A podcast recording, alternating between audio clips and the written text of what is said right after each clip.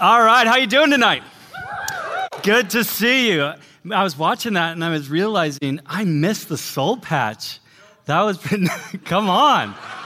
We got to bring back the soul patch. That was sweet. Hey, uh, for those of you who don't know who I am, my name's Andy Steiger. I'm the young adults pastor here. And yes, that was me. Those were my boys. That was my wife in the background. Uh, I miss those days. That was many years ago when my kids were small and I was teaching them how to swim. And I want to talk about that for a moment before we jump into the scripture. Tonight, we're going to be looking at the uh, book of Colossians. We've been doing that for the last little while, and we're going to continue into that. Looking forward to doing it. Before we jump in, though, uh, I hear we got truckers that are with us. Are you over here, truckers? Let me hear from you. Nice. We are so glad to have you with us. We're going to hear more uh, about you uh, and what you guys are up to uh, a little bit later. So I showed you that video because it, it A, it's going to have something to say about our passage tonight, but I wanted to talk about this idea of, of seeing God correctly. See, I think that there are a lot of us that when we think about God, we think about God as a God of rules. That God is about laws and He's about rules, and you need to follow God's laws. You need to follow God's rules. And in doing so and having that mindset of God, we often miss the point. We miss it entirely. See, it's really easy for my kids to have completely missed the point when I gave my kids rules and laws. In fact, there was a lot of times that I gave them many different rules, in particular about swimming. Uh, for example, uh, my wife and I had the rule that they couldn't go to the swimming pool without us. My kids used to hate that. They'd be like, Dad, why, why can't we go to the swimming pool without you? It's like, it's, it's a warm, you know, pool. It's awesome. And we swim in there and we have so much fun. Why can't we go there alone? Uh, another rule was, uh, was interesting enough no peeing in the pool, right? Don't do it. I remember, by the way, uh, one time, this is a true story. One time I'm like, hey, uh, you know, Tristan, um, uh, Tristan was like, hey, dad, I, I got to go to the bathroom. And I'm like, okay, great. Like, we're, you know, and, and, and, and he's heading towards the pool, right? As he's saying this, he's like, uh, and I'm like, no, no, no. And he's like, no, no, I'll just be right back. I'm just going to go use the bathroom. And everybody in the pool's like, whoa, whoa, whoa. And, and, then Tristan's like, what? You, you know, you can't go in there? And it's one of those times, there's, listen, there's going to be times in your life that you got to have like private conversations with your kids, right? Because you know, he's like, but I've been doing it all day, Dad. like, what's the problem? By the way, let me just press pause for a moment here. I gotta, I gotta say something that I don't think you guys hear enough. Uh, I love being a dad. I love being a husband. Like, honestly, I have done a lot of adventures in my life. I've gotten to go to lots of cool places and do lots of great stuff. But the other day, I was talking with my wife, Nancy, and, and I was just saying to her, you know, hun, I think that having kids and being married has honestly been the best, greatest adventure of my life thus far. I have absolutely loved it. And I, I, I, just say that to you because I think there's a lot of you don't even believe what I'm saying right now. And too many of you never hear people say that to you. Listen, being married, having kids is amazing. And this has been just part of my joy, getting to teach my kids how to swim. So here's a couple other rules that we had. Uh, you needed to have sunscreen on your body, right, before you go swimming. And you have to wait 15 minutes before you get in the pool. My kids hate that rule. And of all the rules that my kids hated the most about going swimming, particularly William. He was the little guy in the video. William would do the weirdest thing when we would go swimming. Uh, this video didn't quite encapsulate because he did it more when he was even younger. But William would just jump into the pool and then he would sink down to the bottom and he would just sit there with a smile on his face. And I remember as a parent going, What do you do with that? Like, who does that, first of all? you know, and then I would have to go down there and I'd pick him up and I'd bring him up, and every time he'd be upset with me and be like, Dad, what are you doing? Like, I was having fun down there. I remember one time I was like, maybe I should just leave him. like, I don't know. Like, I was actually curious as to what would happen. Like, my son had no idea, he had no idea that he couldn't breathe down there.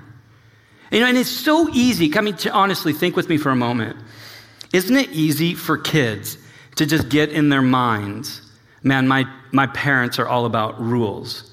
My parents are all about laws. And I've just got to follow these laws and I got to follow these rules because my parents, you know, if I want to, if I want to, if I want to be good and if I want them to love me and if I want them to care for, I, you know, I got to just follow their laws.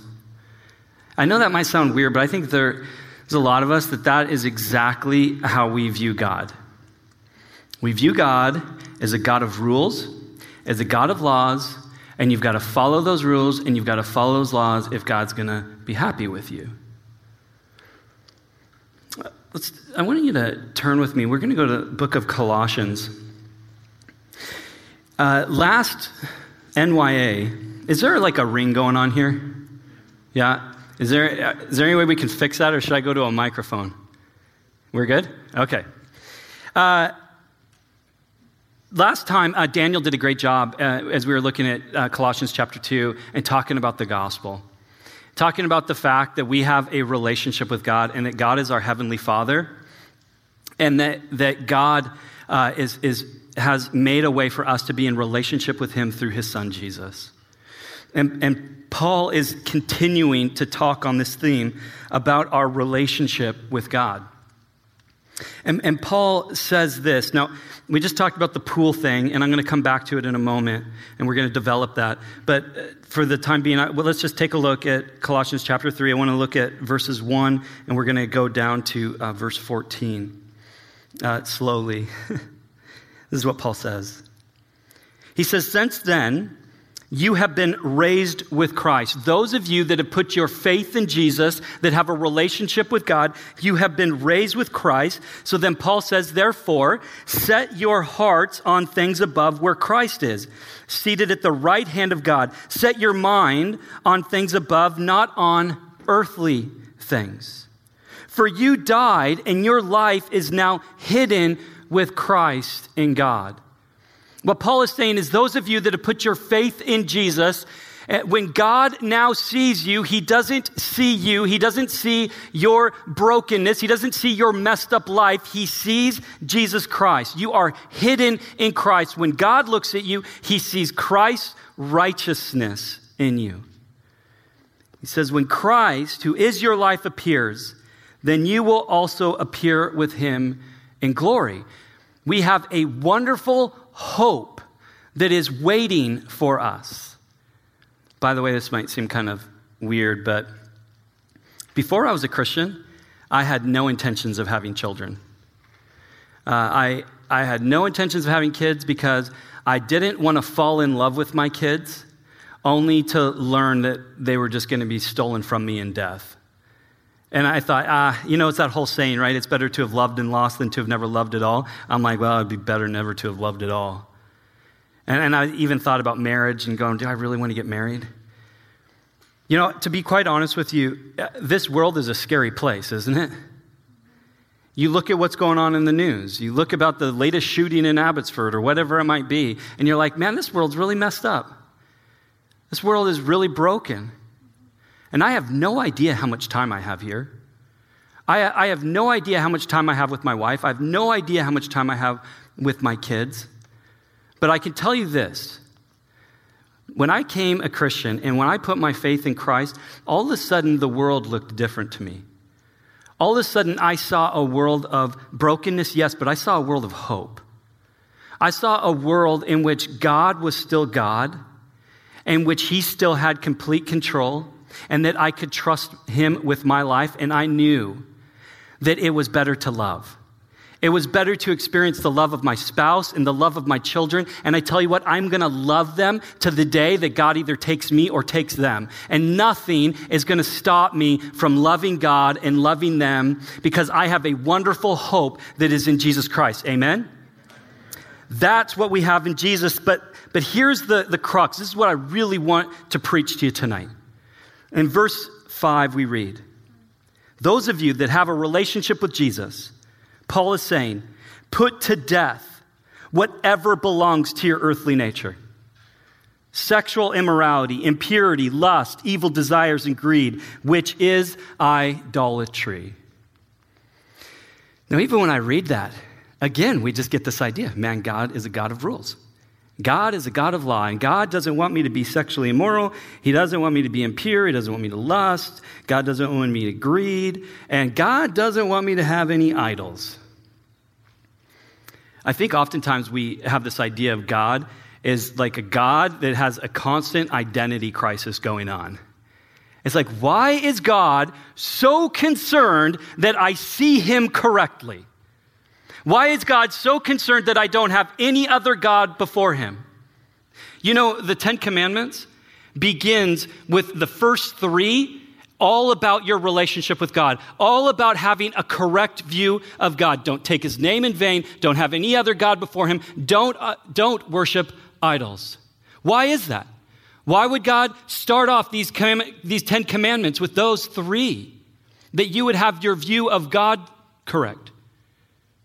And as I've, as I've just been meditating on God's word, you know, over this last year, as I've just been praying and thinking about my own faith, I got to tell you, man, God has just been having me on this journey lately. I, I, I feel like I'm just constantly falling deeper and deeper in love with God and His Word as I seek to understand who He is. Because I got to be honest with you, I am so broken, I'm so messed up that I constantly twist who God is. And I look at the Ten Commandments and I just am like, man, God has an identity crisis, right? Doesn't want me worshiping anything else. Let's make sure I see Him correctly. And as I've been thinking more and more about that, I've been realizing more and more man, Andy, you have it all wrong. God is the God of the universe. He doesn't have an identity crisis. God's not worried about him, God is worried about you. God is worried about me. You see, the reality is, is that your view of yourself is directly related to, your, to what you worship. Let me say that again. Your view of yourself and your view of other people is in direct relation to what it is that you are worshiping.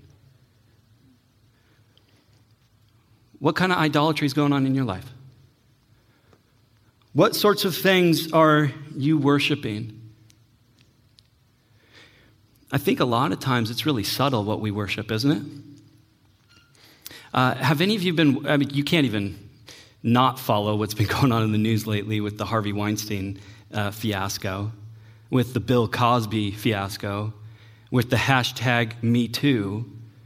By the way, we did a, a, podcast just this last week. I was interviewing uh, a lady that had hashtagged me too, and, and just talking through what's all going in our culture. A culture that, that exploits women and, ex, and exploits children to the degree that we do. It is, it is just absolutely disgusting the sexual immorality, the impurity, the lust, the evil desires, and the greed that is going on in our culture.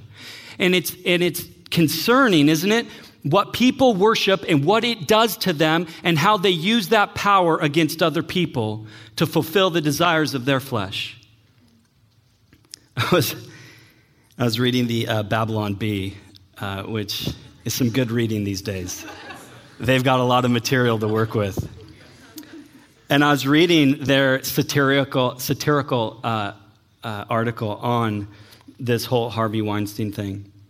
And this is the, the, this is the topic, of the, the title of their article. It said, Morally bankrupt entertainment industry, totally baffled as to how culture became so morally bankrupt.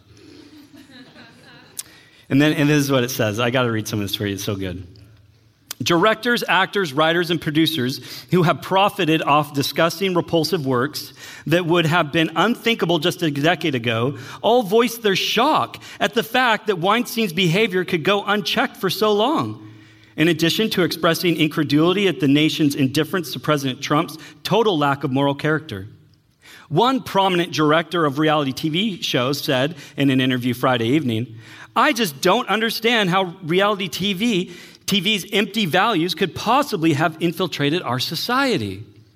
This is my personal favorite. Earlier this week, popular rapper Eminem even blasted President Trump for his disgusting ethics and repulsive lack of morals. The explicit hip hop artist stated later that he had no idea why the nation's sense of morality is so far askew. Where did they get this sense of viol- these violent tendencies? He asked later. It's like they just came out of thin air. Can get a sense of the satire going on there. Isn't there, isn't there some truth to all that, though? Come on. With what's going on in our media right now and the sorts of movies that are made and the sorts of songs that are sung, and then people are surprised that what they're worshiping is affecting how they're treating people.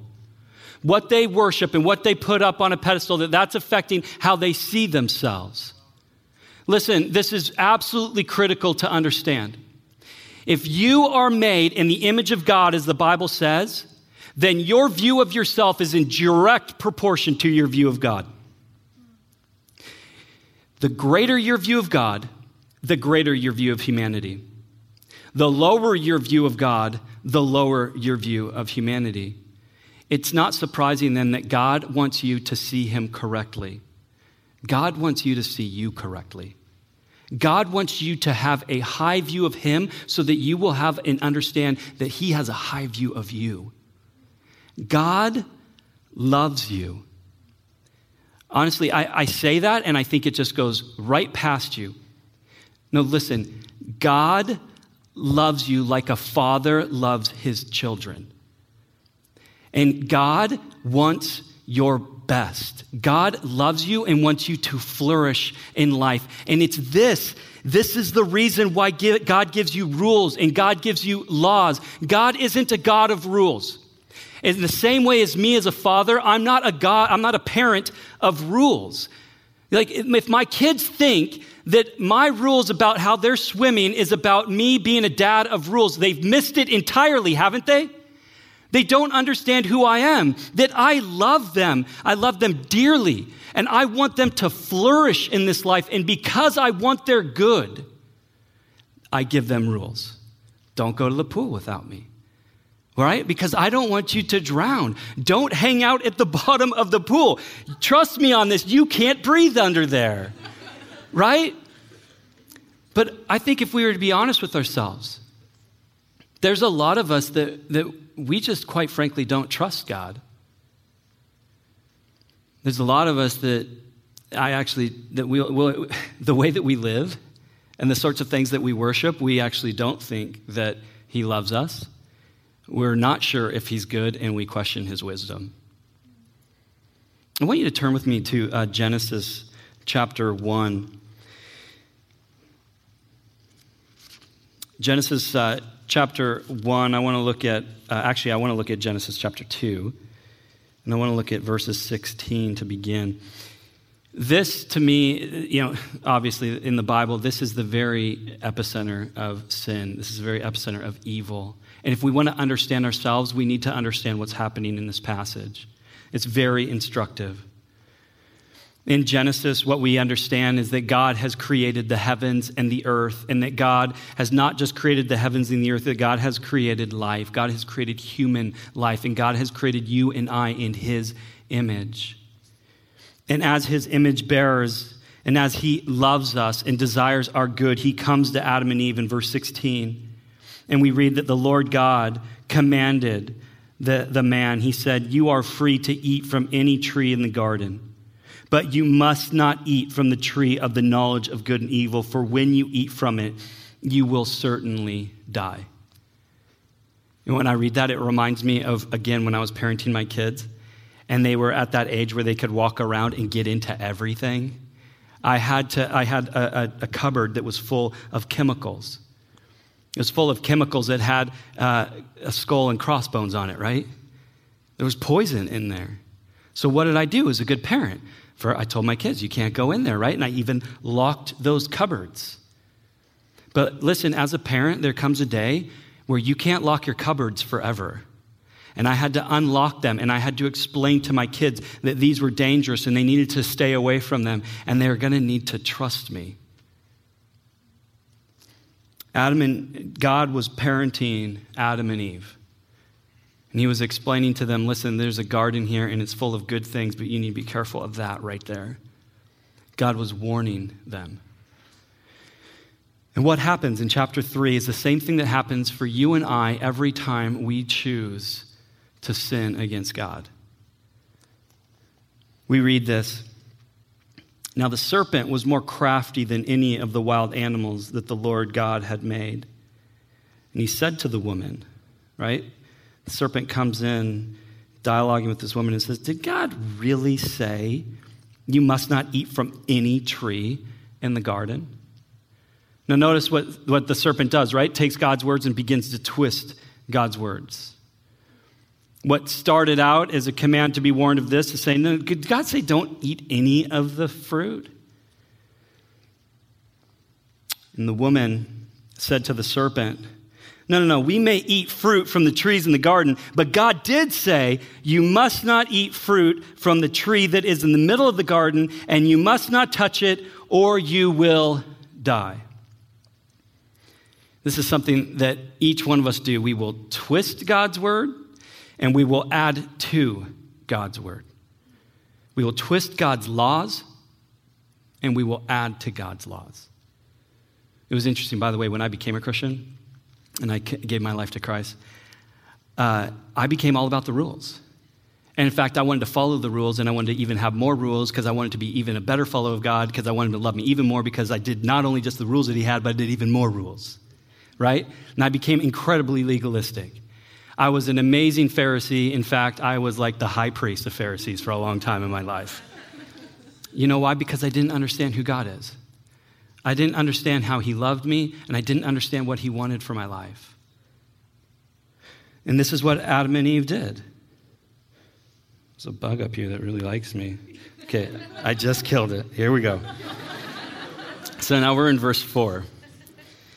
Uh, and, and now we read that the serpent now is engaging with, with Eve again and says, You will not certainly die, the serpent said to the woman, for God knows that when you eat from it, your eyes will be opened and you will be like God, knowing good and evil. When the woman, which by the way, the man was with her, the Bible tells us, saw that the fruit of the tree was good for food and pleasing to the eye, and also desirable for gaining wisdom, she took some and ate it and she gave some also to her husband who was with her. And they ate it. And they sinned against God. Why? It all started with taking God's laws and twisting them. Maybe, maybe God doesn't want my good because why would God have all these laws? And some of these laws just seem un, unrealistic. Maybe God's not quite as wise as I think He is. And at the very end, notice what happened. Maybe, maybe God doesn't actually love me. Maybe God's actually holding out on me. Maybe all these things that are going on, maybe these are actually good. Maybe these would actually be leading to my flourishing, and God's trying to keep me from that, that really fun stuff. And in the process, they completely misunderstand who God is and what God's seeking to do in their lives. It, it is so critical to, for us to understand that God loves you and that God's love, now follow with me here, God's love comes before God's laws. The Bible, when you read it over and over again, what you will see is a God of love that cares for you and, and, and wants your good, and that God's love always comes before God's laws. God is desiring for your flourishing. But here's the question that you you and I have to wrestle with Do I believe that? Will I trust that He really is a God of love, that really does want my good, and that He really is wise and understands what's going to lead to you and I our flourishing? I have to tell you that this has completely changed the, the way that I understand God and the way that I walk with God in my relationship with Him. I, there, I, I, I just pray over you that you wouldn't make the mistake that I had made for so long, thinking that God's just all about these rules. And listen, I think there's a lot of us, this is how we live. We're like, God's about all these rules, and I got to follow these if I'm going to make God happy. But listen, I really want to break those ones. So for a little while, I'm going to live sexually immoral because I actually question whether or not God knows what he's talking about here. And I'm going to flirt around in all these things because that looks fun and that looks good. And I don't believe that God's really wise. Now I'm going to do this for a little while. And then after a while, then maybe I'll come back to God. See, Paul says this. He says, Listen to those of you, again, that have put your faith in Jesus and are following him. He says, You used to walk in these ways. You used to walk, I'm in verse 7. You used to walk in these ways in the life you once lived. But now you must also rid yourself of all such things. And now Paul increases his list of things anger, rage, malice, slander, and filthy language from your lips. And listen, I think that there's many of you that need to hear this. You need to let the Apostle Paul just preach to you right now. Do not lie to each other. Since you have taken off the old self with its practices and put on the new self, which is being renewed in the knowledge of the image of its creator. How many of you are living a life of lies? Listen, we push community here a lot, and I'm telling you right now, you will never experience community until you stop lying to each other. Until you actually live as an authentic and real person. Listen, I tell you guys this all the time, but I mean it. When I die, and the day that I have my funeral, and people come and think about Andy Steiger, if there was one thing that I want them to celebrate, it's that Andy Steiger obviously loved Jesus but I want people to say, I knew Andy Steiger. There was no facade, there were no lies. Andy was authentic. He really did live the way that he believed. He didn't put on an act. I think that there's a lot of us that we put on an act and we lie to one another and we pretend that things are different than they actually are. Paul's listen, Paul's saying to you, you got to stop lying. You got to get honest with people.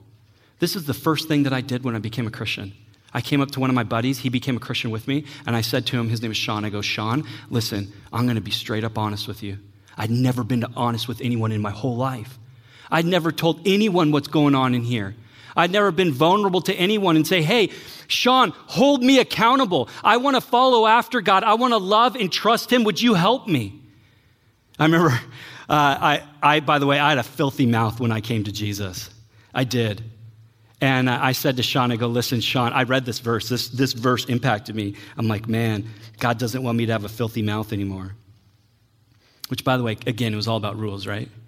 I wasn't thinking, no, God loves you, Andy, and God wants your flourishing, so He's warning you, don't live like this. But at any rate, I'm like, okay, I don't want to curse anymore, right? So I told Sean, I go, Sean, if I curse, man, you need to call me out. And one day we're in the gym together and we're like pumping iron on the bench. And I said a foul word as I was lifting it up. He slapped me on the bench and I, he racked this thing. And here he and I are like face to face, right? There's all these dudes pumping iron. And you have this guy, did you just say that word? You know, like right in my face.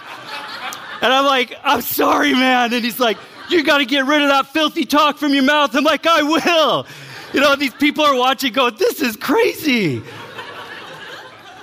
right? I want to follow after him. I wanted to get my life right. But here's the trick. Here's the thing. Paul's saying if you're going to get your life right, you need to put on the new self that's being renewed in the image of your Creator. You need to get rid of the old self that doesn't believe God loves you and that doesn't believe that God's good and that doesn't believe that God is wise. You need to get rid of that old self. And you need to put on a new self that truly does believe that God loves you.